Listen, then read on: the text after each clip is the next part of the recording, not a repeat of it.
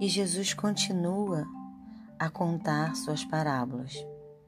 Dessa vez é sobre ah, o significado e a importância do reino de Deus.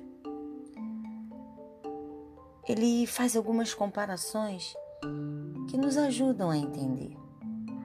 Daí ele conta assim: o reino de Deus é como um pequeno grão de mostarda que o agricultor, com aquelas mãos calejadas, machucadas, coloca na palma da sua mão e nem consegue enxergá-la, de tão pequeno.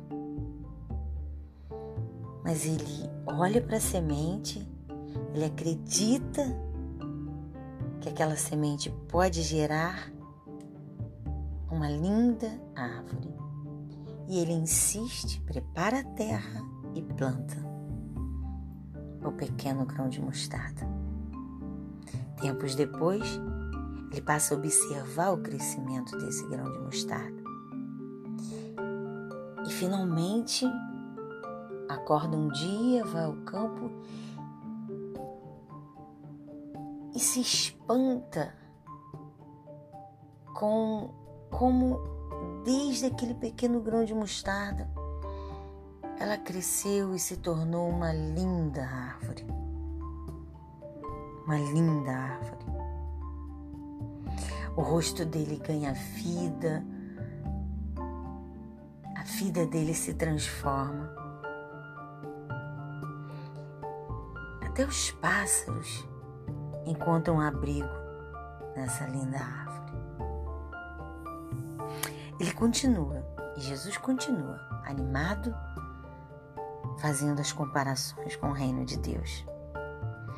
O reino de Deus também pode ser como um, um velho baú de madeira.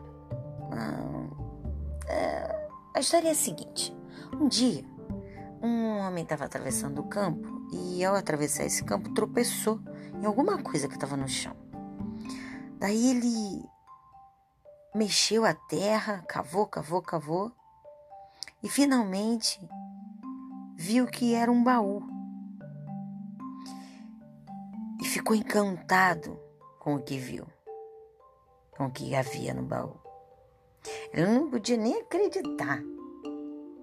Aí ele fechou correndo o baú, cavou de novo, botou no buraco, enterrou e foi embora fui embora com um objetivo. Eu vou vender a minha terra porque eu preciso comprar o campo onde está o baú. O homem ficou muito contente porque quando ele comprou a terra onde estava o baú,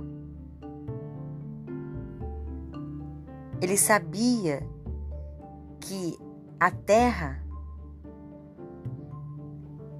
estaria com o tesouro que lhe pertencia.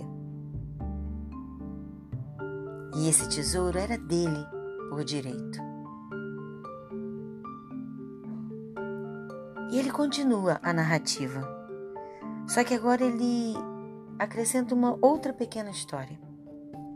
Um comerciante muito esperto,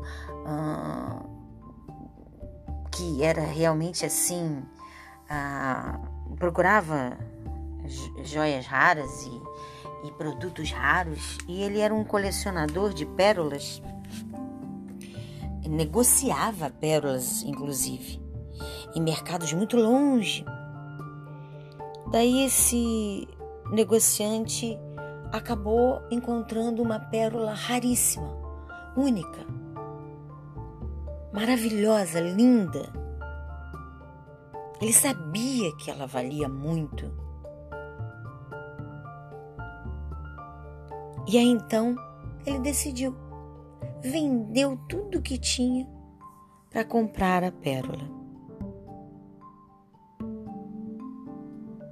Ele sabia que ele tinha encontrado uma pérola que valia, sim, diante de milhares de pérolas, ela era única e especial. Era a chance da vida dele. Então, agora ele tinha. a pérola só para ele.